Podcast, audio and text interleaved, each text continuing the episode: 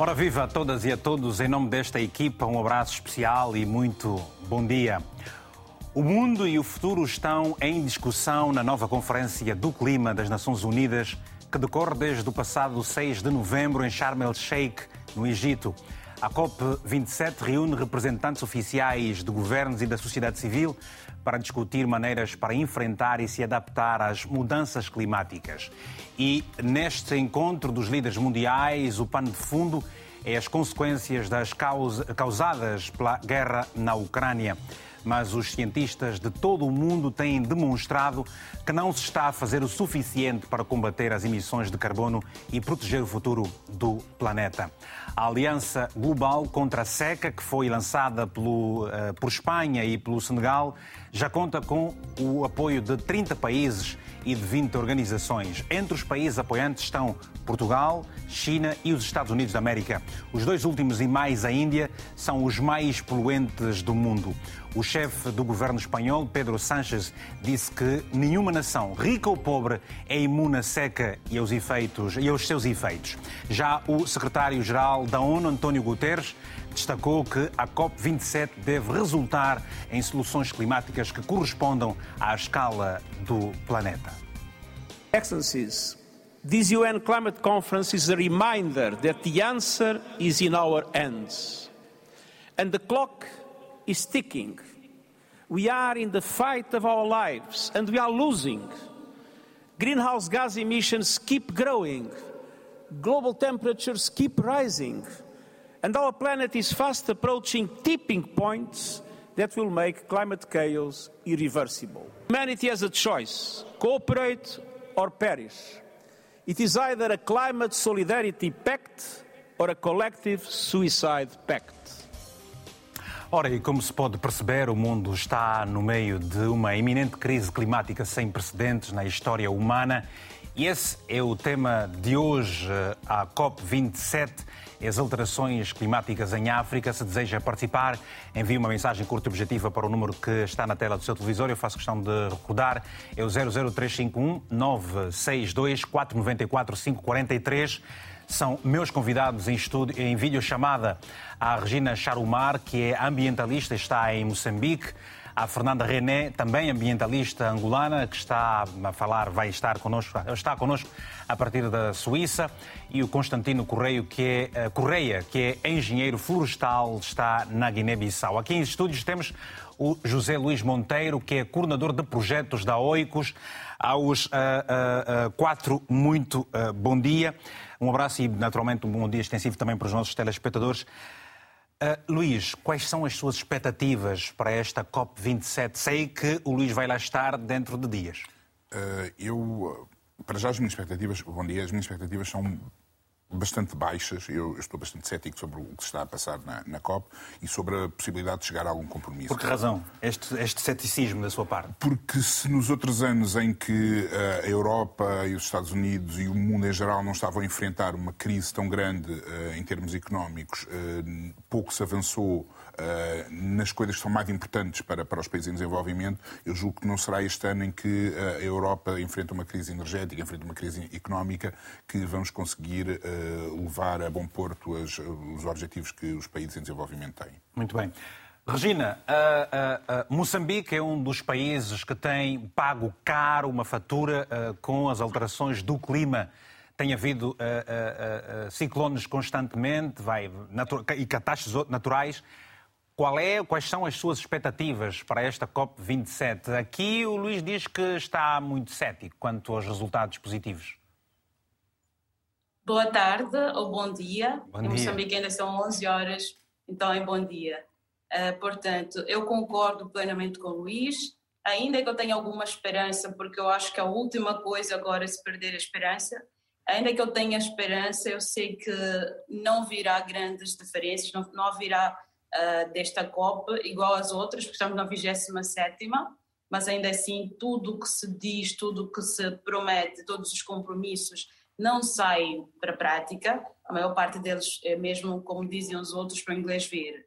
E quando uh, nós chamamos isso a Moçambique, ao fato de Moçambique ser um país vulnerável a mudanças climáticas, ser um país que está propenso a situações muito difíceis em termos de intempéries e todas essas este impacto de mudanças climáticas, nós devíamos tomar a dianteira, nós devíamos levar a nossa palavra à COP27, devíamos é, é, pedir, reforçar principalmente esta necessidade de se agir, muito além de estarmos a falar. Então, se quisermos falar uh, de forma mais prática, eu não espero grandes mudanças, não espero grandes diferenças nesta COP27, mas a esperança também é o último a morrer eu quero acreditar que, ainda que não tenhamos essa esperança, alguma coisa vai acontecer. O contexto não é dos melhores também, mas vamos ver no que isso vai dar. Eu tenho esperança ainda. Uhum. Ora, uh, uh, Regina, se em Moçambique há naturalmente chuvas intensas que causam a morte e a destruição uh, sem precedentes por causa destas alterações climáticas, em Angola e muito particularmente no sul, concretamente na região da Huila, do Quando Cubango, de, de, de uh, Mochico, já é leste, portanto, a, a Cunene, sobretudo, há uma seca severa e também no Namibe. A pergunta é igual: quais são as suas expectativas? Olha, ah, uh, não sei se é direcionado desculpa, a mim era, ou era, a Desculpa, era para a René essa pergunta, era para a Fernanda René. Peço perdão, não é, Regina? É para a Fernanda René, que está, que está na Suíça. Fernanda. Uh, bom dia bom a dia. todos. Uh, bom, um, as expectativas, como a Regina disse, é sempre de esperança, não é? é quanto ao nosso país, uh, tenho sim esperança, porque desde a, a, participação inaugural do nosso presidente, ou seja, do mais alto mandatário da nação, presidente da República, na COP eh, 26, o ano passado em Glasgow, eh, tivemos, já podemos contar com algumas ações visíveis, como é o, pronto, um investimento do, do, do, do é, do baixo carbono, não é? Mas é assim, uma vez que as alterações climáticas é, é, uma ação global, não é? é então penso que devemos é, reivindicar, nós principalmente África, que somos os maiores, é, que estamos vulneráveis às, às, às, aos efeitos das alterações climáticas, então devemos reivindicar a, ação urgente aos países que mais emitem. Então, penso que são reuniões importantes, não é? é penso que com as consequências é, que os outros países também estão a viver, citamos aqui os Estados Unidos, há pouco tempo tive em Nova York, perto de três semanas, em alguns estados é, aconteceu é, aconteceram várias catástrofes ambientais. Eu penso que estas, estes acontecimentos resultantes das alterações climáticas é, são, uh, penso que é, está a mostrar que e devemos agir. Então penso que sim, penso que eu tenho esperança que sim. Muito bem. Constantino Correia, a Guiné-Bissau é também um dos países africanos que tem ressentido, naturalmente, destas alterações do clima. Os uh, uh, agricultores, as pessoas que têm estado a plantar o arroz, por exemplo, já sentem na pele a, a questão do aumento do caudal, do caudal portanto, do, do, das águas do mar. Eu lhe pergunto exatamente a mesma coisa. Acredita piamente que, eh, com o aumento da temperatura do clima a nível global, com cada vez mais catástrofes naturais, este encontro dos líderes mundiais do Egito vai resultar em ações práticas que já se esperam há bastante tempo? É, antes de mais, é, é, meu muito bom dia. Bom dia, obrigado. Aos painelistas e, e bom dia, boa tarde é, aos que eventualmente nos ouviram mais tarde, dependendo da, da, da, da localização geográfica. Portanto, e, e depois agradecer é, sinceramente a da RDP África por este convite. Eh, eu subscrevo eh, eh, na íntegra o que o Luís disse e que as minhas colegas do painel disseram. Eu, sinceramente, não espero muita coisa de, de, de muito útil a, a, a, que possa advir desta, desta COP, principalmente se tivermos em conta o, o, o caso da guerra da Ucrânia ou Rússia-Ucrânia. Eu queria só lembrar que, segundo dados das Nações Unidas, a Guiné-Bissau é o segundo país mais vulnerável às alterações climáticas. São dados das Nações Unidas. Portanto, infelizmente, infelizmente o, o, o, eh, as ações eh, eh, da cúpula governativa ou da cúpula política não, não têm vindo a ser consentâneas com esse risco de. de, de... A Guiné-Bissau é um país plano, completamente plano, com elevações mais altas entre 200 e 250 metros, um bocadinho acima, mas com problemas muito sérios ambientais. Como disse bem, portanto, a subida das águas do mar, dos rios é, é, é, é cada vez iminente. Temos, inclusive, já conflitos que resultam em, em, em mortes por uh, questões de terra, porque uh, houve subida da água do mar, uh, por várias razões. Uma delas é, é, é, é assoreamento dos rios, consequência da desflorestação intensa que tem estado a fazer e também da subida das águas do mar, uh, uh, uh, consequência do, do, do derreter, de, derreter do, do, gelo no, no, Ártico. Portanto, há toda essa, essa esses ingredientes que me levam, por exemplo, a África pode ter, pode beneficiar de alguma atenção como substituto temporário eh, eh, de eh, fornecimento de, de, de, energias como petróleo, gás e energia solar. Não sabem, não sei se sabem que a África, norte da África, tem grandes centrais solares que estão a fornecer energia à Europa. Portanto, tendo em conta as dificuldades de manter o fornecimento do gás e, e, e, da Rússia, está, já está a falar do, do, do, pipeline para a condução de gás da Argélia e, uhum. e, de outros países para o, o, o, principalmente Portugal e, e, Espanha, eventualmente França, porque acho que a França já aceitou eh, eh, que, eh, receber o, pipeline. Ok. Portanto, digo sinceramente, sou muito, muito cético. Também está cético quanto a isso tudo. Obrigado. José, uh, uh, Portugal uh, está aqui na Europa, obviamente, mas também faz parte do naipe de países que têm estado a enfrentar a seca severa. Aliás, os agricultores na, região sul do país têm estado a demonstrar isso mesmo. Há também o caudal dos, das, das, das, barragens, também tem estado a baixar como nunca antes. De que forma é que, por exemplo, aqui se pensa em tudo o que está a acontecer? As alternativas, o que é que deverá acontecer? Deverá haver mais coragem?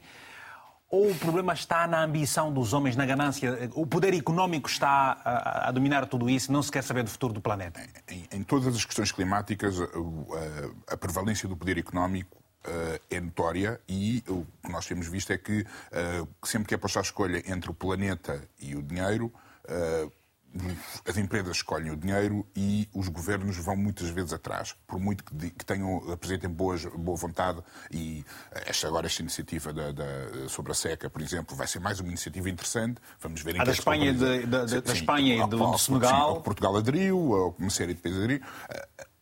Há uma coisa que é preciso perceber também é que a dimensão da seca em Portugal é dramática, a dimensão da seca na Califórnia é dramática, mas uh, temos que lembrar-nos que uh, quer Portugal, quer os Estados Unidos têm alguns meios para enfrentar a, a, a seca são, não são os suficientes. Mas, mas atenção que essa seca está, é também severa, por exemplo, na África do Sul. Sim, Já sim. falta água em Cape sim, Town, inclusive. Sim, sim. Ou, uh, sei lá, uh, eu, eu nasci em Cabo Verde. Em Cabo Verde, na, em São Vicente, choveu este ano, já não chovia. Né? Sim, mas já não chovia há dois ou três anos. Uh, ou na, no sul de Madagascar, que enfrenta uma seca tremenda e, um, e um cenário de fome, para o qual já, a ONU já alertou e que se está a tentar fazer algumas coisas, mas fome dramática com, com mortes pessoas. E, portanto, os países em desenvolvimento têm muito menos capacidade para enfrentar estas secas, estas, estas secas severas com a agravante de que a África emite cerca de 3% do, do, do Muito menos global. daquilo tudo que é emitido no global. Sim, sim. Seja pensarmos no, no, que é emitido atualmente, seja pensarmos, então, se formos pensar em responsabilidades históricas, quer dizer, a Europa está a emitir carbono com, com quantidade desde a Revolução Industrial, é o bloco que mais carbono emitiu ao longo deste, deste tempo todo agora está a limpar bastante os, seus processos e a, e a tentar e a liderar a, luta contra as alterações climáticas, mas tem um conjunto de meios para fazer as coisas que a África não tem. E, portanto, é, é, o problema central é um problema económico, é um problema de justiça climática, de distribuição de, dos custos e dos ganhos, neste caso. Muito bem. Eh, eh, nós, nós uh, convidamos o caro telespectador, independentemente do ponto em que se encontra, a participar também do programa, a deixar ficar aqui uma opinião relativamente ao que pensa deste tema, das alterações do clima uh, em África.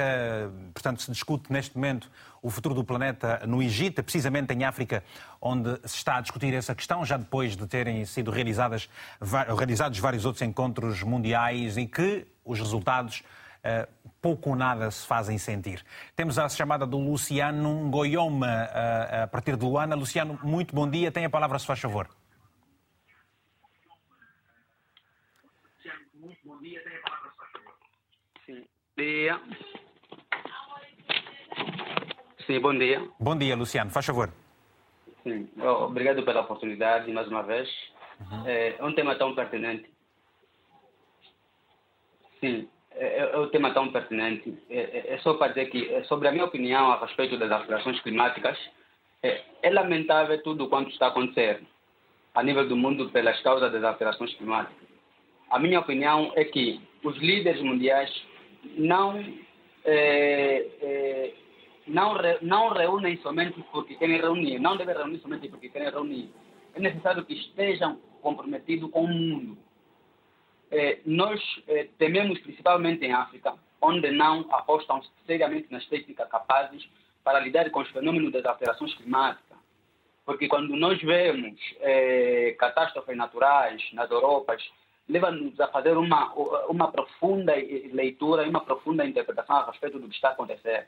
Porque se na verdade isso acontecesse em África, eu acredito que seria quase um fim do mundo, porque a África é muito vulnerável e não está preparado para enfrentar estes fenômenos. Portanto, a minha opinião seria os líderes têm que ser sérios na aposta do futuro do planeta. É preciso que eles apostem, porque o que está a acontecer a nível do mundo, se isso acontecer em África, realmente não sei o que, é que realmente poderia acontecer. Por isso, é, é muito sério quanto a este, a este problema. Obrigado, Ngoyoma, pelo seu telefonema. Muito bom dia e até uma próxima oportunidade. Temos agora o Alves Jomba, também a partir de Luanda. Alves, muito bom dia. Tenha a palavra, se faz favor.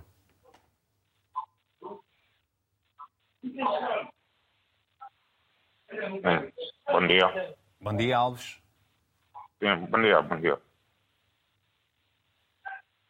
Alô? Estamos a ouvi-lo, Alves. Pode falar, se faz favor. Sim, é só para dizer sobre esse tema a situação, por exemplo, em África está muito difícil mesmo. Só de dizer que os países mais poluidores do mundo estão um pouco preocupados. Como vemos, a China não teve presente, nem praticamente os Estados Unidos. Uma questão que preocupa. E a África que sofre com isso, não tem praticamente materiais suficientes para combater isso. E quando os países poderosos ficam isentos na hora desses males, é uma preocupação muito grande. Estamos a ver, por exemplo, o que está a se passar no nosso, no nosso continente, sul de África, falamos próprio no nosso país, no Cunene, na Huila também. É preocupante. Ok. Muito obrigado, Alves, Alves Jomba, pelo seu telefonema. E vale a pena recordar o seguinte: independentemente do ponto em que eh, se encontra, sempre pode manifestar o interesse em uh, deixar a sua palavra também aqui. Nós vamos ligar, nós é que ligamos. É só mandar uma mensagem pelo WhatsApp do número, da, da, da, daqui do Tenha Palavra, dizendo: uh, por favor, Paula Gomes, liga para mim que eu quero participar, estou em Abidjan. E a Paula vai ligar para si. Ora, temos a mensagem do Assana Dabo, na Guiné-Bissau. Assana, muito obrigado. Aliás, mandou uma mensagem pelo Facebook, um abraço bem forte escreveu-nos o seguinte: falar do clima em África é sinónimo de catástrofe, pois os distintos países não fazem nada para atenuar as alterações climáticas no continente. Os dados demonstram que os próximos tempos vão ser difíceis em África se não levarmos em consideração duas causas: causa natural e a causa antropológica. Muito obrigado por essa mensagem, Dabo. A outra mensagem que nos foi enviada é do João Sungo. a partir da Lunda Sul, em Angola, escreveu-nos o seguinte: os países pagam muito caro com as catástrofes naturais, como os ciclones, terremotos, seca e outros. Os maiores poluidores não estão a dar a devida atenção. São necessárias políticas mundiais que possam reduzir o elevado índice de poluição para se manter a biodiversidade e proteger a vida humana. Muito obrigado por estas mensagens e eu vou rapidamente ao, a, a, a, a, René, Fernanda René, ambientalista angolana que está numa atividade uh, na Suíça. Uh, a René vai também, tanto quanto sei, ao Egito. René, quais são os principais desafios de Angola e quais, perante estes desafios, são as prioridades? Uh, bom, uh, como sabem, Angola durante muito tempo é, sofreu, ou, seja, tem sofrido com a seca severa, isto pro, propriamente no sul do país. Ao longo da orla costeira, temos uh, observado um, inundações, calemas de grandes dimensões. É, temos ainda observado a extinção de várias espécies, é, como aves migratórias e, e espécies marinhas. Uh, portanto, tudo é prioritário, não é? Tudo é prioritário, é, porque esta, estas catástrofes têm resultado em, em, em, problemas sociais, não é? Como doenças, fome e pobreza. É, por exemplo, nós é, ao, ao longo desse tempo assistimos a, a, a como consequência da seca no sul do país, é, não só a morte de animais, como também de pessoas. E isto uh, colocou o nosso governo de Angola numa posição, não é? é, é, é ou seja, é, é, não tinham escolha, tinham que agir, não é? Com, uh, diante deste desafio, que era encontrar soluções para uh, local, não é? Para dar resposta aos problemas da seca no sul do país. Portanto, penso que todos sabem as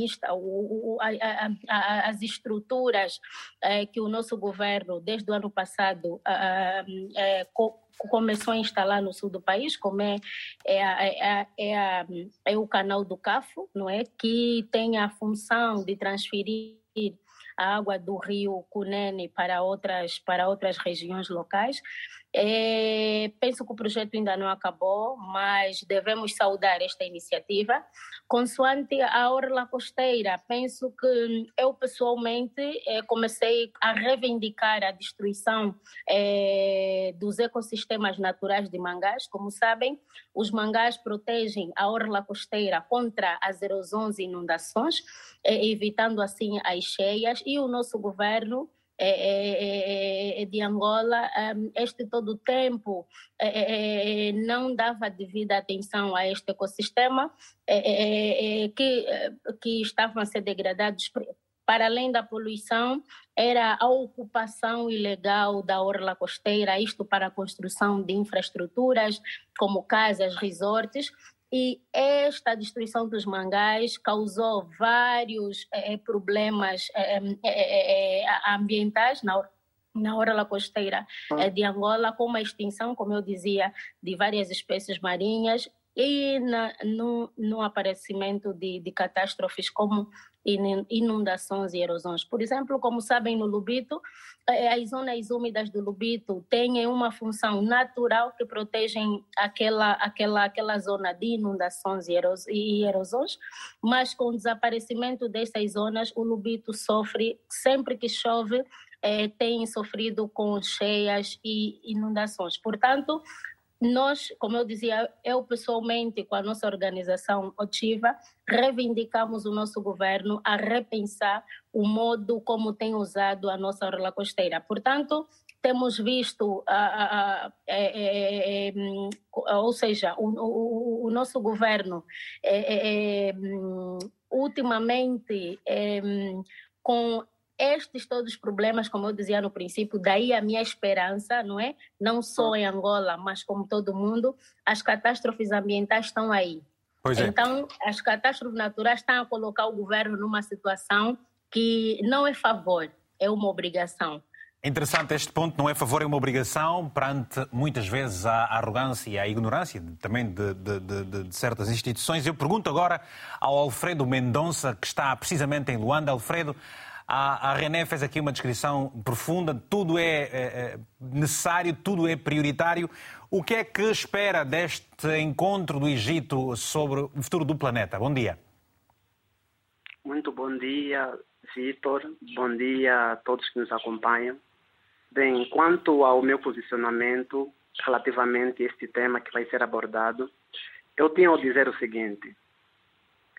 É, como o tema vai se abordar mais acerca do, do continente África, eu gostaria que, dentro desta reunião, tocasse mais naqueles pontos cruciais que têm a ver com a África, com maior realce aos ciclones, às secas, porque de forma particular, falando de Angola, nós em Angola temos nos ou seja, vivemos por muito tempo com a seca no Namibe, no Cunene, e por fruto dessas secas tem trazido muito, é, muitas muitas pobrezas, muitas condições precárias. E visto que a África é um continente muito é, muito desfavorável, é um continente muito Tá muito obrigado então pelo seu, muito obrigado pelo seu telefonema, Alves. Obrigado por este pensamento. Vamos, vamos daqui a pouco uh, uh, uh, voltar ao painel. Temos mais telefonemas, temos mais um telefonema. o Luís Felipe. Luís, a partir de Luanda, muito bom dia. Tem a palavra, se faz favor, Luís. Peço alguma brevidade. brevidade. Muito bom dia, Vitor Hugo Mendes. Muito bom dia para todas as pessoas que participaram no programa. Para dar o meu contributo sobre acerca do meio ambiente, eu posso descrever que assim, né? Dou iniciativa para todas as pessoas que trabalham para esses tipos de, de, de ações espero que Angola contribui para o mundo. Isso é isso que eu tenho para dizer. Alô, Luís? Bem, perdemos o Luís no momento, já vamos tentar recuperar essa chamada. Antes de passar a, a, a, a palavra à Regina, deixa-me passar uma informação que acaba de chegar nas agências internacionais que diz o seguinte. A França e a Alemanha desbloquearam 600 milhões de euros do envelope inicial para ajuda à transição energética na África do Sul, como parte de um plano de investimento aprovado na COP27 no valor de uh, valor total de 98 mil milhões de dólares. Portanto, já aqui, uh, uh, Regina, a COP parece que desperta e começa a trazer resultados, ou pelo menos está aí tudo aprovado. Mas eu, a minha pergunta é a seguinte: na sua opinião, eh, como é que vê este, este, este, este caminho eh, com relação às energias e conhecendo a, matriz eh, energética mundial? Pensa mesmo que é possível que se prescinda dos combustíveis, fósseis como o carvão, petróleo, gás natural, de modo a se alcançar os objetivos do o Acordo de Paris, por exemplo? É possível isso? Vitor, se a pergunta for se é possível, Claro que é possível. Agora, há Depende todo um processo dependerá de quê?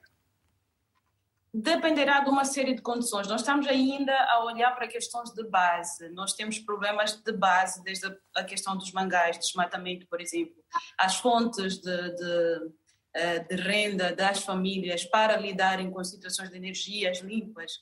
É preciso que nós não tenhamos também uma ilusão de que a mudança vai ser de um dia para o outro. É todo um processo educativo primeiro que as pessoas têm de assumir que a transição energética é importante e que vai principalmente dar-lhes a capacidade de responder melhor às situações de mudanças climáticas, os impactos, por exemplo, que nós estaríamos a ir para a solução e a reduzir as chances do problema. Mas eu volto sempre a insistir, até pela pergunta inicial, que é possível, é possível. É um processo muito longo, é um processo que exige que se comece de base, que se comece a educar o cidadão, que o cidadão comece a perceber a importância dessas energias limpas Sim. e principalmente encontrar alternativas. Mas, mas, mas Porque... isso, isso, de energias, energias limpas, os contextos são muito diferentes. A África tem um potencial completamente diferente. Eu lhe pergunto, Regina, o governo moçambicano uh, uh, tem, fez, tem, feito um investimento uh, aceitável do ponto de vista daquilo que é necessário, da educação, de informação aos, aos seus cidadãos sobre o, o meio ambiente? Ambiente? É, eu diria que está a ser feito um esforço, sim. Não posso dizer que não se esteja a fazer nada, mas está aquém do necessário. Primeiro, porque nós estamos numa situação de vulnerabilidade, nós estamos numa situação que não podemos ser receptivos, nós temos que tomar a dianteira. Então, o step em que nós estamos, o passo em que nós estamos, está muito aquém do que é necessário. Nós precisamos investir muito mais na educação ambiental e na consciencialização. Ou, ou seja, Regina, é o, que... O, o, o que, por exemplo, Moçambique reclama uh, do, da falta de apoio uh, da parte de, das grandes potências mundiais para lidar com as catástrofes naturais. No entanto, internamente também pouco ou nada faz para aquilo que é necessário. É isso que eu entendi da sua parte? É justamente isso, porque nós não podemos estar a exigir que os outros façam por nós sem que nós comecemos pela base. Uhum. Nós, a nível interno, claramente nós precisamos muito de financiamento, nós precisamos muito desta injeção de fundos, até para responder a situações calamitosas que nós vivemos todos os anos. As intempéries são cíclicas em Moçambique. Mas é possível fazer também na base, é possível que internamente se esteja a criar alguma solução. Se nós não partirmos deste circuito interno, nada que virá de fora vai ter efeitos positivos. O uhum. financiamento que vem de fora tem de ser para acrescentar o trabalho que está a ser feito internamente. Em termos educativos, há muito que se deve fazer e há pouco a ser feito na essência. O desmatamento, a perda de mangal, é uma realidade em Moçambique que acaba colocando em causa toda a biodiversidade, que é preciso reverter esse cenário. E reverter não é só esperar que venha o financiamento, não é só esperar que haja injeção de fundos que venha da COP26, por exemplo. É preciso que na base se esteja a trabalhar até para lidar com esses financiamentos, porque às vezes parecem uh, respostas e acabam virando o problema. Então, é de base que nós vamos solucionar o problema uhum. e olhando para nosso contexto, eu gosto sempre de chamar a atenção, nós estamos numa situação em que não podemos esperar que os outros façam por nós. Vocês têm que fazer a sua parte mesmo. Nós temos que ser os primeiros, temos que assumir que estamos numa situação em que ninguém virá nos salvar numa situação de intempérie. Tá o Idai e o Kenneth foram esta, esta eh, eu diria que o soco que nós precisávamos para acordar. E é preciso que acordemos aqui em casa, Muito antes bem. de ir para fora.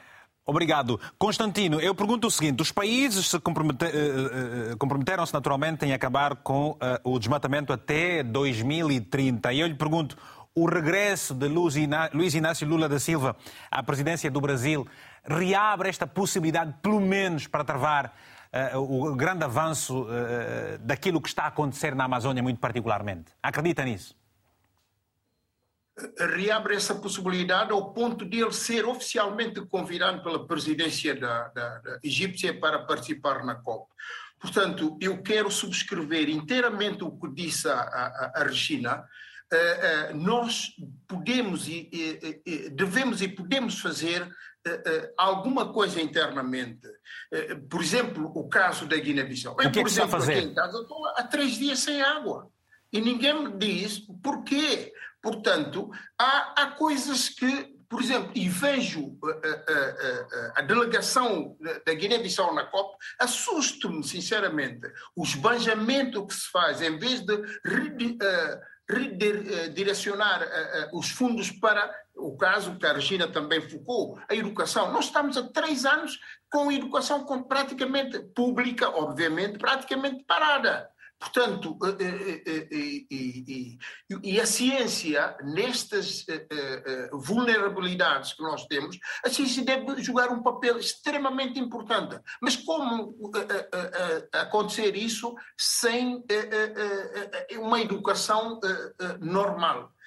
Por exemplo, aqui no meu país, ah, a preocupação é reiniciar abate maciço de árvores para uh, uh, uh, eventuais exportações, embora digam que não vão exportar, mas diz, aí consta que não vai se exportar madeira em torres. Portanto, a madeira transformada pode ser exportada. Eu pergunto, e depois mais a repartição do, do, dos fundos provenientes, que era 60% para a, a, reposição, a reflorestação, passou agora a ser 60% para o Tesouro Público. Quer dizer que o objetivo principal de, de reinício de, de, de, corte da madeira, porque quero lembrar que havia uma moratória que eh, vigorava desde 1 de abril de, 2015, que foi eh, pura e simplesmente levantada. Portanto, a, a, o reintroduzir de corte de madeira visa fundamentalmente eh obter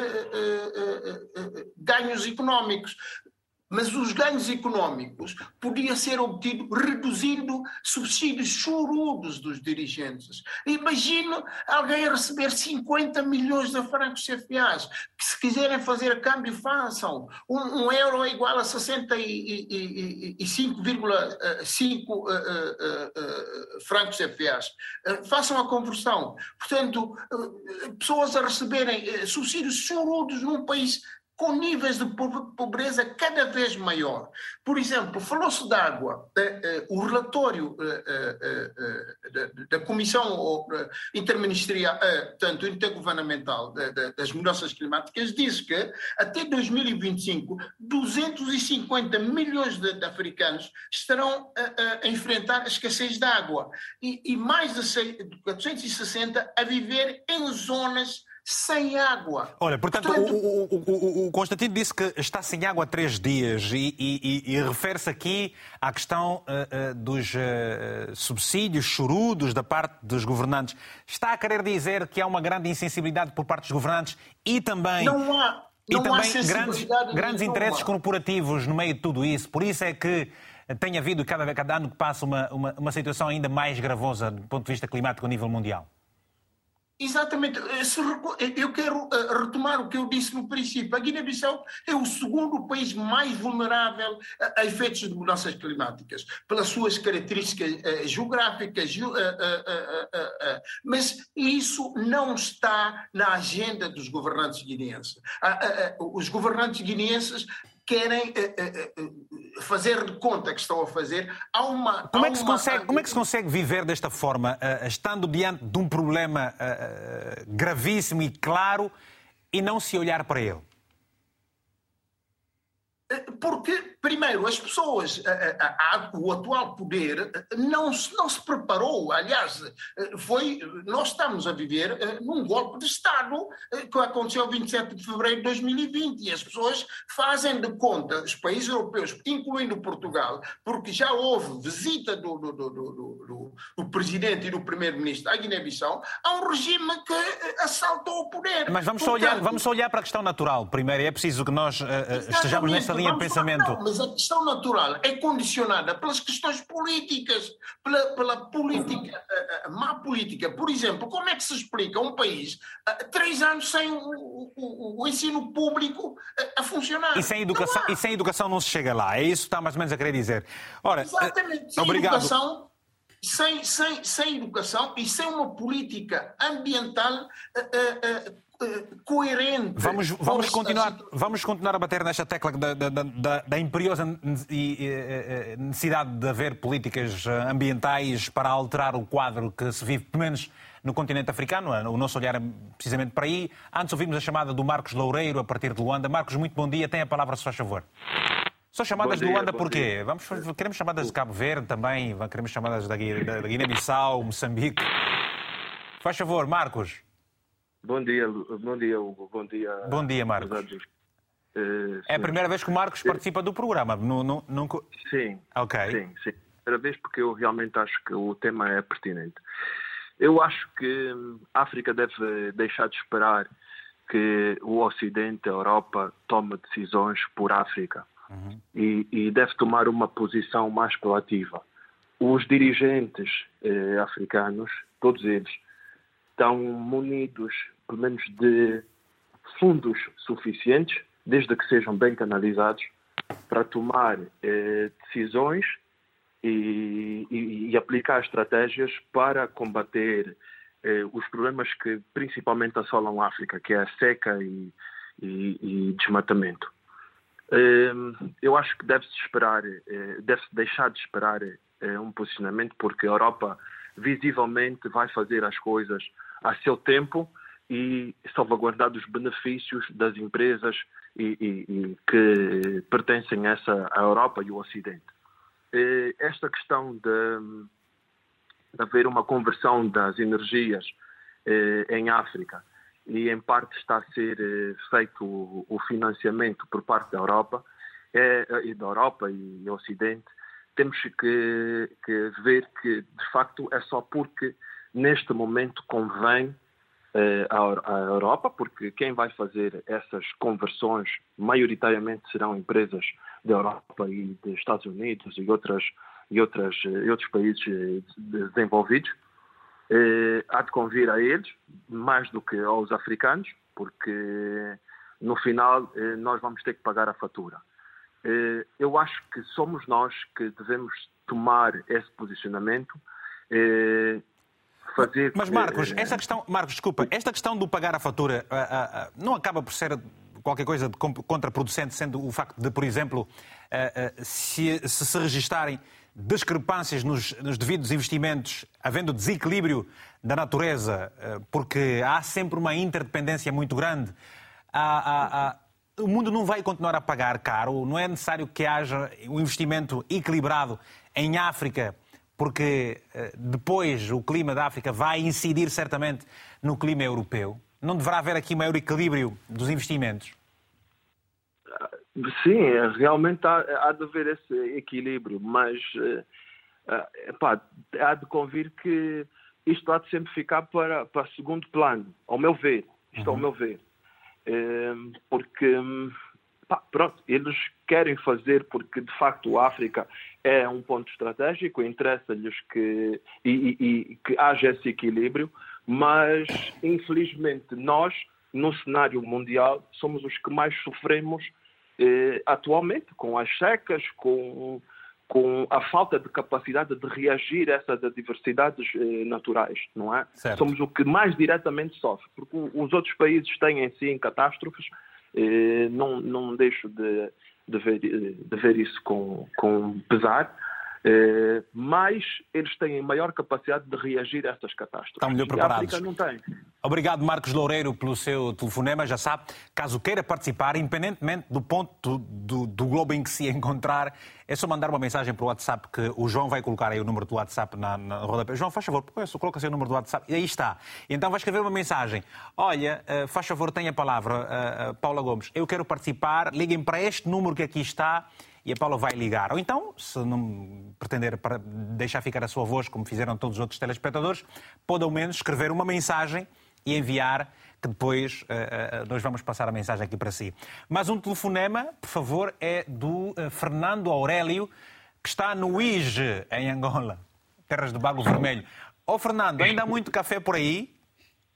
Bem, café ainda temos, ainda temos. Sai com feitiço Mas... ou mesmo só com plantação normal? não, não, não. Plantação normal. Plantação normal. Eh, felizmente ainda não, não, não recorremos a essas práticas para a agricultura. Está bem, Luís. Oh, Fernando, pois faz é. favor. E então, Fernando, agora mais seriamente, eh, quanto a esta, este encontro mundial que está a decorrer até o próximo dia 20 de novembro. Está, começou no passado dia 6, COP27, em que se discutem eh, vários assuntos e, claro, sempre com grande predominância para esta altura também, falar sobre o clima. O que é que espera deste encontro? Bem, uh, primeiro eu queria uh, mandar um bom dia a, todo, a todos os ouvintes do Palope uhum. que acompanham o programa e também obrigado pela oportunidade que me dão em participar do programa.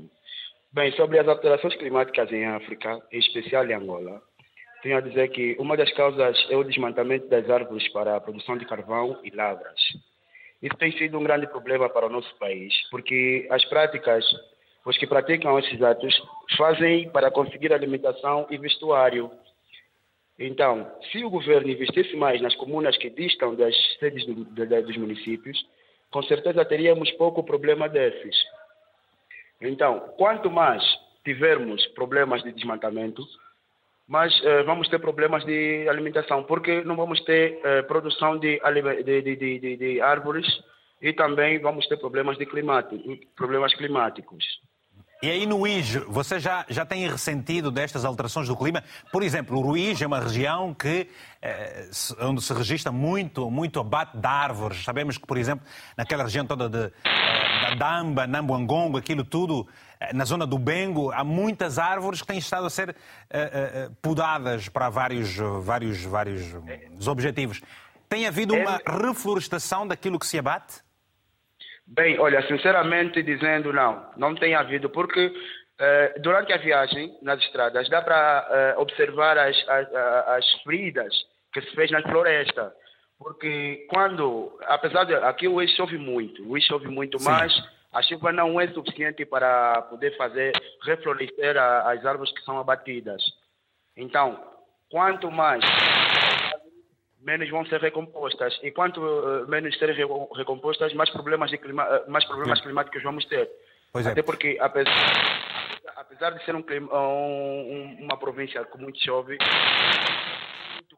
muito calor, mesmo. Ok. Obrigado, uh, Aurélio, pelo seu telefonema. Luís, vamos analisar aqui uma questão. Recentemente, aliás, esta semana tem chovido bastante e há probabilidade de voltar a chover ao longo dos dias.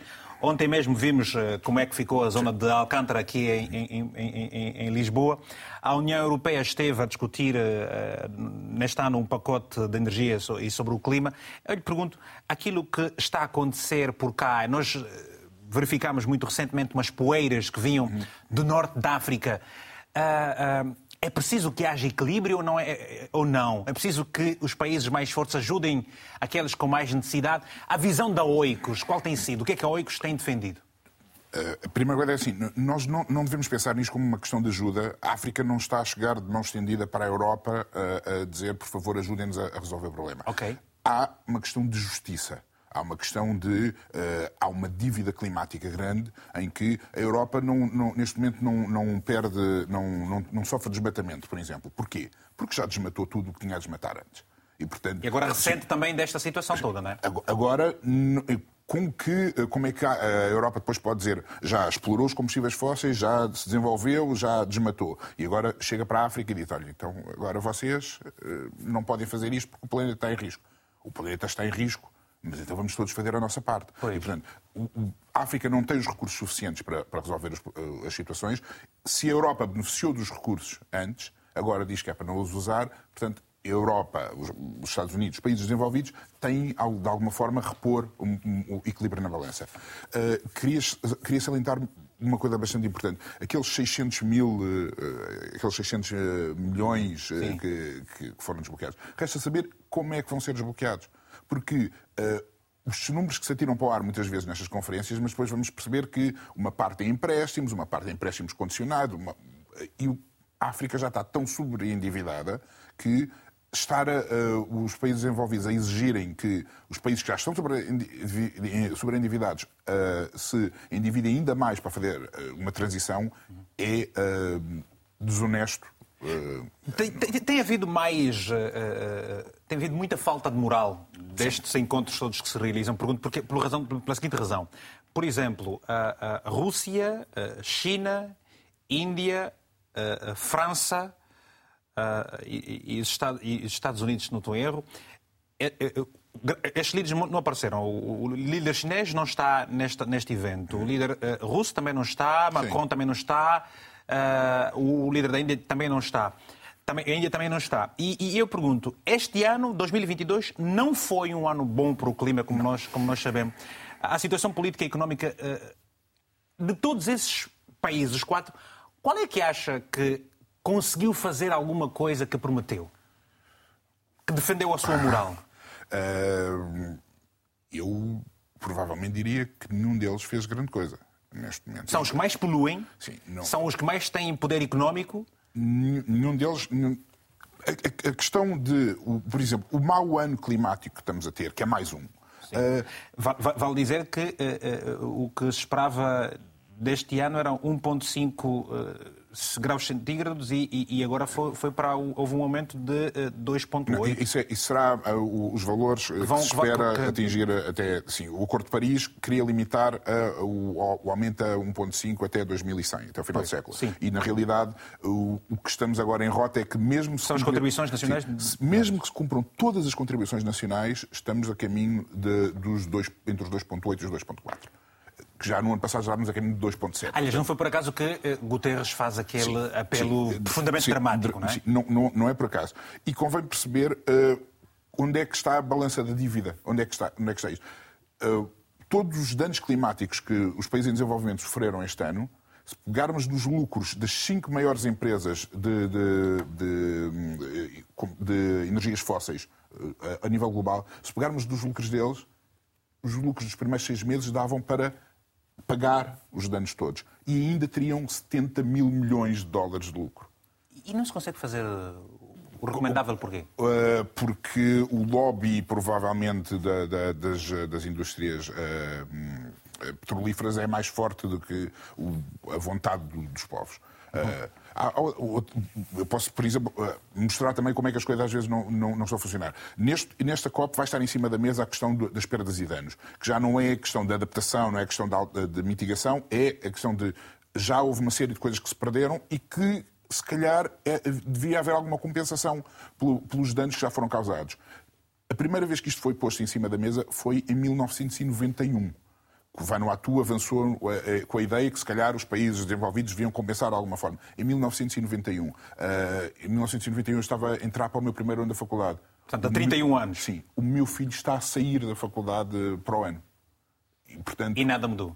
Nada. Ainda estamos a empurrar as coisas para a frente. Uh, no ano passado... Ou seja, está-se a empurrar, mas o mundo Sim. não está a esperar por ninguém. Não, não. O mundo okay. não espera. Bom, uh, temos alguma, agora algumas mensagens antes de voltarmos aqui a ouvir também as palavras do Constantino, da Fernanda e também da Regina. Temos o Dário Siba a partir de Maputo. Temos mensagens, na verdade, que nos escreve o seguinte: o Dário. Não entendo como é que o combate às alterações climáticas uh, pode estar no centro dos desafios do século XXI e, mesmo assim, as medidas de combate serem desproporcionais aos efeitos provocados. Sou cidadão de um país com cerca de 300 quilómetros de costa, 3 mil quilómetros de costa, peço perdão. Socorro, senhores líderes e decisores de políticas mundiais. Estamos a morrer aqui em África. A mensagem do Dário Siba. O Rafael Balama, também de Moçambique, está precisamente em Cabo Delgado, que nos escreve o seguinte: Gostaria de manifestar a minha preocupação quanto a este tema muito interessante e que merece grande atenção. Políticas conjuntas podem fazer grande diferença no caso dos países africanos. Ainda há esperança se todos nós empenharmos na redução, empenharmos-nos na redução dos impactos negativos. Muito obrigado por isso. Uma outra mensagem, a terceira deste rol de mensagens que recebemos é do Miguel, que nos escreve de Angola Estou cético quanto à resolução deste problema. Tenho viajado por terra na Namíbia, Angola e África do Sul. É notório e o quanto a seca tem causado problemas ao povo daquelas regiões. Peço aos governantes que saiam das suas zonas de conforto, dos gabinetes e vão no terreno ver a realidade também é preciso a educação ambiental das populações. Bem, e é, e, é, e é, este quadro que nos é descrito aqui pelos nossos telespectadores que conhecem as realidades também, que quase que não é alheia. Temos já a Helena. Helena, muito bom dia. A Helena está ah, na província da Huila. Helena, muito bom dia. Bom dia, Vitor Hugo. Bom dia, caros telespectadores. Obrigado, Helena. Helena, eh, eh, nós estamos a falar aqui deste encontro eh, mundial que decorre no Egito, a 27 27 encontro chamado COP27. Helena, uhum. a região da Huila, a região dos Gambos, mais precisamente, Helena David, é uma região que muito sofre com as alterações climáticas. Eu gostava que a Helena nos pudesse descrever o quadro dramático por que passam as populações uh, destas regiões aí no sul de Angola? De facto, é preocupante o quadro dramático, por, por, principalmente nos últimos anos. Nos últimos anos temos atravessado aqui uma seca severa que tem um impacto através de impactos ambientais e que nos, nos traz impactos sociais muito, de, de, muito relevantes, é, que em consequência temos a fome e a grande seca. Então, a região dos Gambos, como já fez menção, é uma daqui na província da Huila, uma das mais afetadas. Então, temos, temos evitado esforço como ambientalista na maneira de fazermos estudo, encontrarmos soluções ou vias mais uh, vias técnicas para podermos juntos conseguir mitigar essa situação que tem sido muito desastrosa aqui na província da Huila, concretamente no município dos Gambos. E, na, e em outros, digamos Gambos porque é um dos municípios mais afetados, mais afetados, nós temos uma uma grande progressão do deserto vindo das zonas áridas, entretanto a situação é preocupante. Helena, eh, eh, quem está na Huila quando, quando sai, por exemplo, da, quando sai da, da, da, Nossa Senhora do Monte, como é que se chama aquela região? Um, Esqueci-me agora o nome da Nossa Senhora do Monte. Nossa, da... Senhora, a Nossa Senhora do Monte. Mas até, até o Namibe, por exemplo, sabe-se que aquela região tem muito gado. Quais são as alternativas que os, os, os criadores de gado têm encontrado para, para, para, para darem de beber uh, aos animais? Sim, Uh, no âmbito do programa do, de Água para Todos, esse, esse, programa que foi lançado em 2008, que nós, que nós conhecemos, já com as grandes preocupações que nós tínhamos da transhumância, isso é que quer dizer, Sim. a movimentação do gado para, para, para ao encontro de melhores condições uh, de, de, vida, então, para evitar a transhumância, estava incluído o pacote de sondagem e furos d'água, implementação de bicas para minimizar aquilo que é o sacrifício e o esforço uh, do, do, dos criadores de gado. Entretanto, ainda existe essa, essa alternativa, mas vimos que essa preocupação ou essa técnica pessoal não é muito eficaz, visto que falamos de gado, são uh, animais que sentem-se melhor se as condições forem, forem mais naturais. Então, essa técnica tem vindo simplesmente a mitigar e que não é suficiente. Fazem, aplicam essas técnicas, eh, criadores com, com valor que têm dinheiro, então, entretanto, ficamos de trás com aquelas pessoas das zonas rurais ou, ou, ou da criação de gado. Ou seja, e depois, e depois, Helena, as consequências são uh, uh, cada vez mais uh, em catadupa, uma atrás da outra e cada vez mais gravosas. Ou seja, não havendo água, não há agricultura, não havendo agricultura, não há alimentação não havendo água, não há uh, gado, também não há, não há alimento, as pessoas não conseguem comer e as, as, crianças não vão para a escola. Portanto, as consequências são, são várias. Uh... Essas são, são tão várias. É uma cadeia tão fechada, como o Vitor Hugo explicou e muito bem. É uma sequência mesmo tão lógica, problema atrás de problema, porque há necessidade de fazermos estudos e encontramos a base para conseguirmos erradicar essa situação que é muito severa, porque consequentemente há desflorestação e, e consequentemente temos a seca. E a seca nós já sabemos que nos traz N problemas, N problemas quando, que até... Pois, depois... e, quando, e quando a Helena, por exemplo, já vou uh, rapidamente ouvir o, o, o, outro telespectador também daqui a pouco. Helena, para terminar, quando a Helena David, que é ambientalista, está na Huila, uma província que enfrenta gravemente o problema das alterações do, do clima, e, e, não sente um investimento uh, uh, uh aceitável para uh, alterar aquele quadro, e houve um governo que faz um investimento em outras áreas como é que se sente, por exemplo, eh, no meio deste, desta situação toda? É de facto muito mal. Precisamos que o Estado valorize mais os quadros que têm noção, que têm força de vontade para participar em projetos que visam a mitigar, a melhorar, a, a sanar, se calhar, tais problemas, porque os problemas ambientais existem, mas não, não, não de maneira que podem ser mitigados, podem ser estudados. Entretanto, de facto, é muito difícil. Precisamos que o Estado, o governo se engaje no sentido de valorizar mais os, os, projetos ambientais, os estudos de impacto ambientais, toda a ideia ambiental que visa melhorar a qualidade ambiental, principalmente na nossa região, que sofre muito pela seca. Estamos sempre pela seca, pela seca, pela mitigação de fornecimento de comida, mas precisamos encontrar a raiz, a base principal para que possamos sanar esse mal que ameaça as gerações vindouras. Ok. Helena David, ambientalista angolana a partir da, cidade, da província da Huila, eh, mais concretamente na, na, na cidade do Lubango, muito obrigado pelo seu telefonema. Vamos até a região de Pemba, no, uh, norte de Moçambique, onde está o Carlos Serra, igualmente ambientalista. Carlos, se em Angola, na região sul, há uma seca severa, em Moçambique há água até por demais, há enchentes que também elas criam enormes problemas às populações. Eu pergunto ao Carlos, o Carlos tem alguma esperança que possa sair desta COP27 a, a solução para o problema de Moçambique, muito, muito particularmente? Oh, ora bem, aí está uma pergunta que vale milhões. Uh, temos vindo a monitorar uh, as, os grandes encontros, especialmente as COPs, não só sobre clima, mas as, as grandes conferências Estados-parte de outras convenções internacionais e a ideia que nós temos é uma ideia de, de, uma fragilidade estrutural enorme para a mudança. Os dados, as evidências são cada vez mais uh, assustadores, são cada vez mais dramáticos, mas a, a, a, a intenção de mudar, a vontade política internacional para a mudança é fraquíssima e, e creio que há um, há um retrocesso histórico, portanto, apesar do que aconteceu em 2015, Uh, creio que nós estamos a retroceder uh, nesta matéria.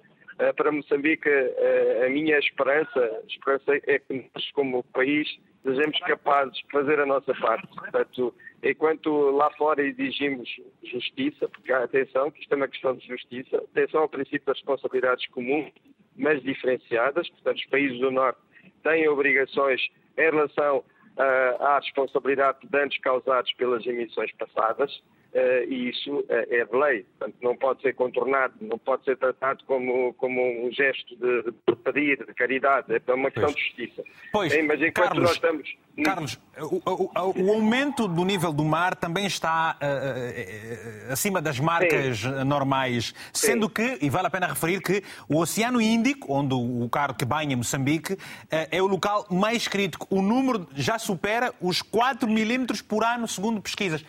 Oh, Carlos, existem cidades que vão desaparecer nos próximos anos? Não, não há dúvidas. Não são cidades inteiras, são pelo menos áreas, vastas áreas urbanas de cidades eh, que, existentes. Portanto, a cidade de Maputo tem zona baixa e já sabemos que as projeções apontam para, para eh, o desaparecimento, do, portanto, para o deslocamento da linha de costa. A cidade da Beira, quase toda ela, portanto, a cidade Climante da Zambésia é outro caso. As zonas baixas da cidade onde me encontro neste momento para, para trabalho, a Pemba, também correm um risco elevadíssimo. E atenção que isto é visível a olho nu. Portanto, se nós fizermos um trabalho o tal crescimento que referiu, ele é visível. Em poucos anos nós conseguimos perceber que alguma coisa muito séria está a acontecer. Agora, quando eu falo do TPC, o trabalho que os países devem realizar e é urgente que realizem, é que às vezes nós deixamos, uh, portanto, degradar ou destruir ecossistemas sensíveis que são essenciais na construção da resiliência. Portanto, nesta altura, nós não devíamos estar a permitir que se construísse em terra úmida, que se construísse sobre um rio, sobre um lago, construísse sobre dunas, portanto, na zona, na zona costeira, em mangais, uh, ou que se construísse sobre na montanha. Portanto, nós devíamos ter uma tolerância zero. Claramente, devíamos orientar a nossa população para zonas seguras e devíamos considerar o ecossistema como como uma componente essencial na construção de uma resiliência. Uh, falou uh, de água a mais, mas atenção, água a mais é uma questão episódica, porque grande parte do ano, nas regiões onde passa um ciclone, a população também tem uh, uma carência geral no acesso à água. E a desertificação é um processo que está a ocorrer também em Moçambique. O cenário na Zona Sul é muito semelhante ao que está a verificar-se em Angola, uh, no Sul. Portanto, temos muito trabalho pela frente a todos os níveis. Pois. Eu não posso deixar, já que estás aí no sul de Moçambique, mais concretamente na, na região de Pemba, e é naquela, naquela, naquela zona onde tem havido os, os, alguns ataques com, com o Cabo Delgado e tudo mais. Sim. Qual é a realidade nesse momento, Carlos? Uma parte que a gente faz aqui, não gostava de deixar de passar isso mesmo. Sim. Como é que está o cenário neste momento? É a calmia nas populações? Uh, o cenário, o cenário em, em, em, Pemba é um cenário relativamente calmo, mas é um cenário complicado no sentido que estamos a receber aqui cada vez mais população deslocada, portanto o processo não termina esta população ela tem que ser enquadrada, ela, a vida tem que ser restaurada. Aliás, um dos aspectos que me traz aqui tem muito a ver com isso, portanto, há muito, há muito a fazer para, para, para apoiar estas pessoas a, a, retomarem a, a, vida. Portanto, uhum. isto passa por tudo um pouco, passa pela questão da terra, pela questão da habitação, a questão da, da, do trabalho, da inclusão, etc. Então, não, não é só mesmo o problema dos fenómenos climáticos extremos, é também este tipo de fenómenos que, que infelizmente afetam bastante o nosso presente e futuro. Muito obrigado.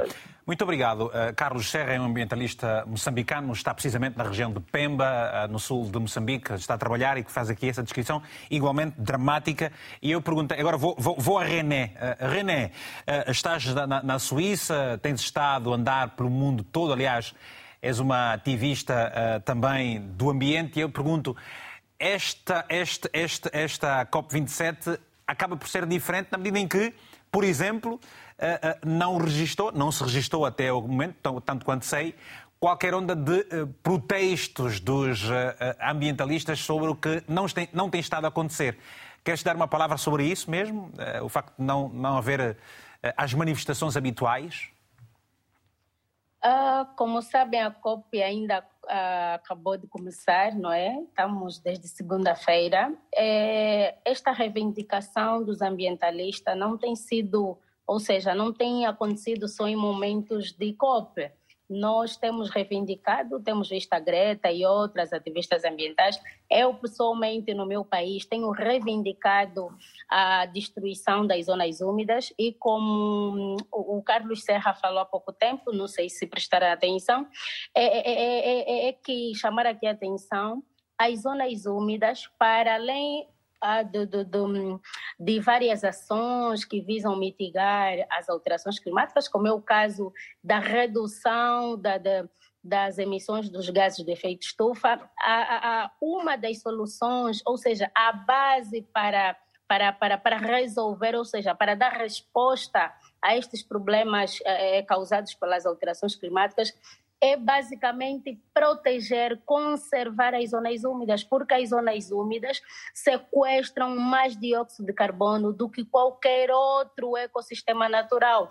Consideramos zonas úmidas uh, os lagos, lagunas, estuários, mangás, e olha que as florestas dos mangás absorvem mais gases de efeito estufa, como dióxido de carbono, é, o metano, do que qualquer outra floresta. Portanto, as, as, as, as, as, um, as soluções para mitigar os efeitos das alterações climáticas não devem ser isoladas, devem ser conjuntas. Mas não muitas adianta... vezes achas, a, a, a, o, o, Fernanda, é verdade que muitas vezes os governantes fazem o vídeo marcador, fecham os olhos, tapam os ouvidos perante aquilo que está a acontecer. Recentemente, por exemplo, no Namib, eh, denunciou-se, um, houve um vídeo que vazou nas redes sociais de um projeto na exploração de, uma, de um minério qualquer no Namib. Como é que se deixa erguer uma estrutura daquela sem que ninguém perceba que está, está-se a colocar em risco uma, uma, uma, uma, uma, um ponto natural que não se devia fazer. Muitas vezes as coisas estão a acontecer e os governantes fecham os olhos, tapam os ouvidos. Como é que se aceita uma coisa dessas? Uh, eu, eu particularmente considerei esta, esta, esta, esta denúncia que aconteceu há poucos dias, há poucas semanas no Namibe, como uma falta de respeito ao povo angolano. Porque se de um lado eu digo uh, não é defender Sua Excelência Presidente da República, uh, João Lourenço, porque pelo menos todos são testemunhas que o presidente tomou a dianteira naquilo que é a proteção do ambiente em Angola.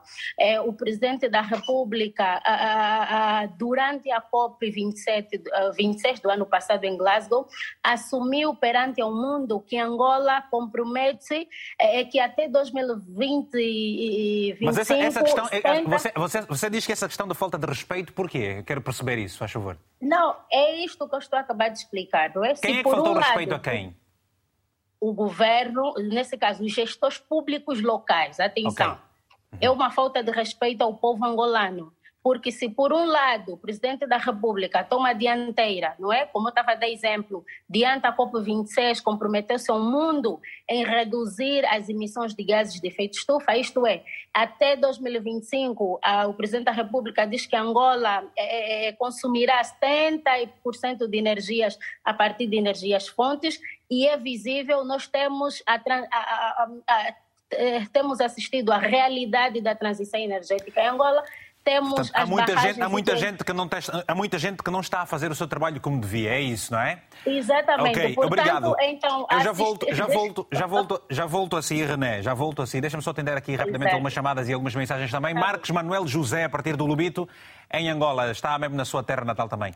Marcos uh, bom dia. Tem a palavra só a favor Bom dia, Hugo. Não é minha terra natal, estou em visita, estou aqui há quatro disso, dias. É, é, é, a zona da, da, da René.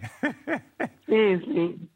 Sim. Então, você é natural de onde? Onde é que... O, o, Na, natural de Malães, município de Cacuzo, comuna do Lombe. Pronto, Lombe, ok.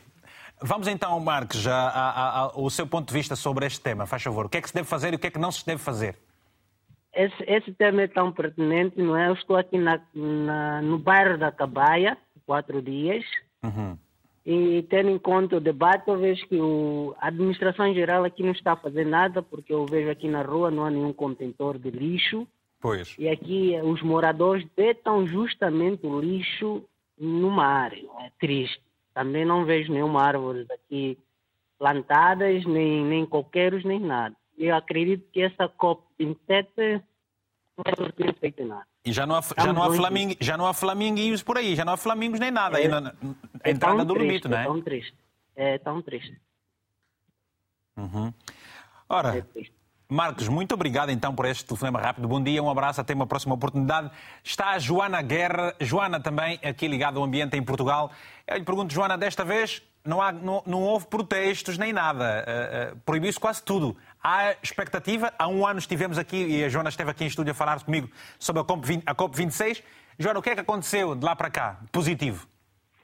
Olá, bom dia, Vitor. Uh, infelizmente, e como, o teu convidado já disse diversas vezes, pouco ou nada, tirando talvez a aprovação da lei de combate à inflação nos Estados Unidos, que é uma parte do, do Green Deal disfarçada de, de, combate à inflação, mas com, com as eleições que se prevêem, isso tudo também andará para trás.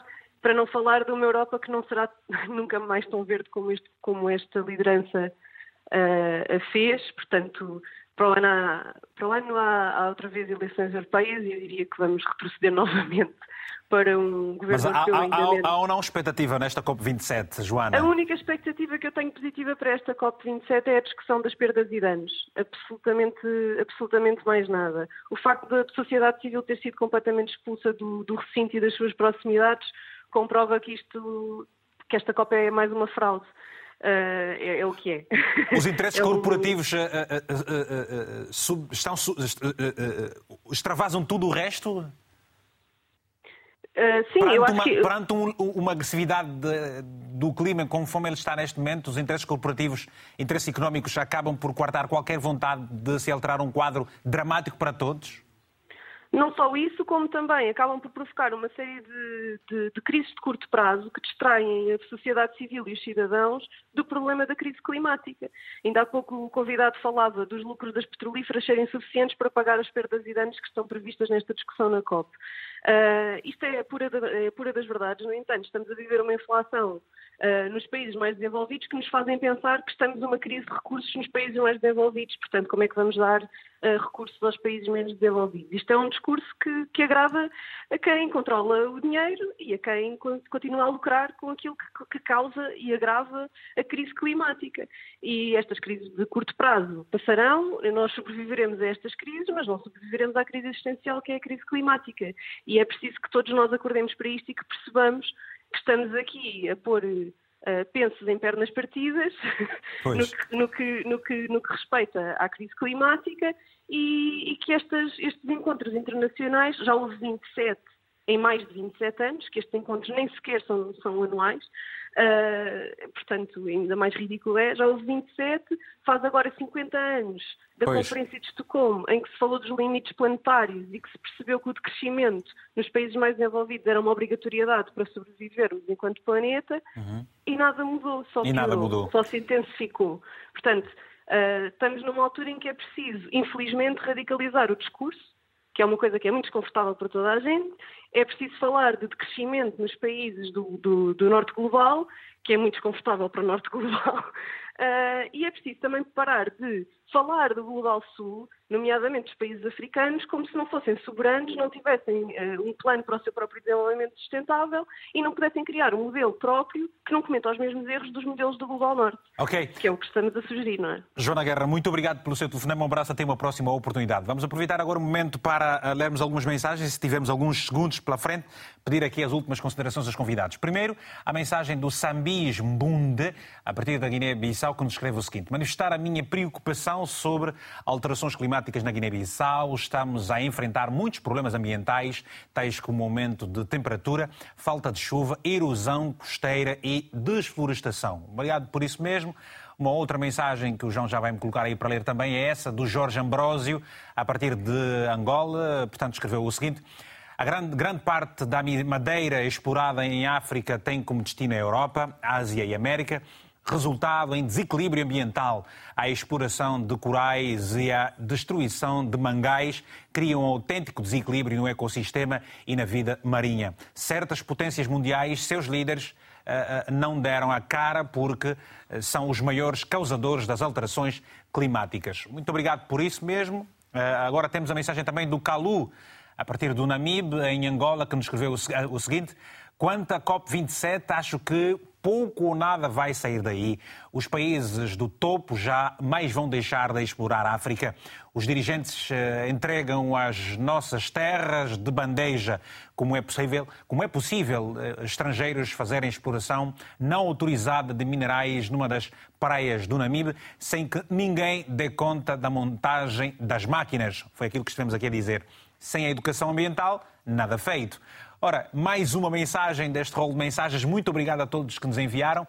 Esta última mensagem é do bem-vindo Quenda, a partir do Ambo, que nos escreveu o seguinte. Este encontro de líderes mundiais no Egito é salutar, mas o problema é mais amplo. É preciso resolver as questões que levam os cidadãos a ter práticas nocivas.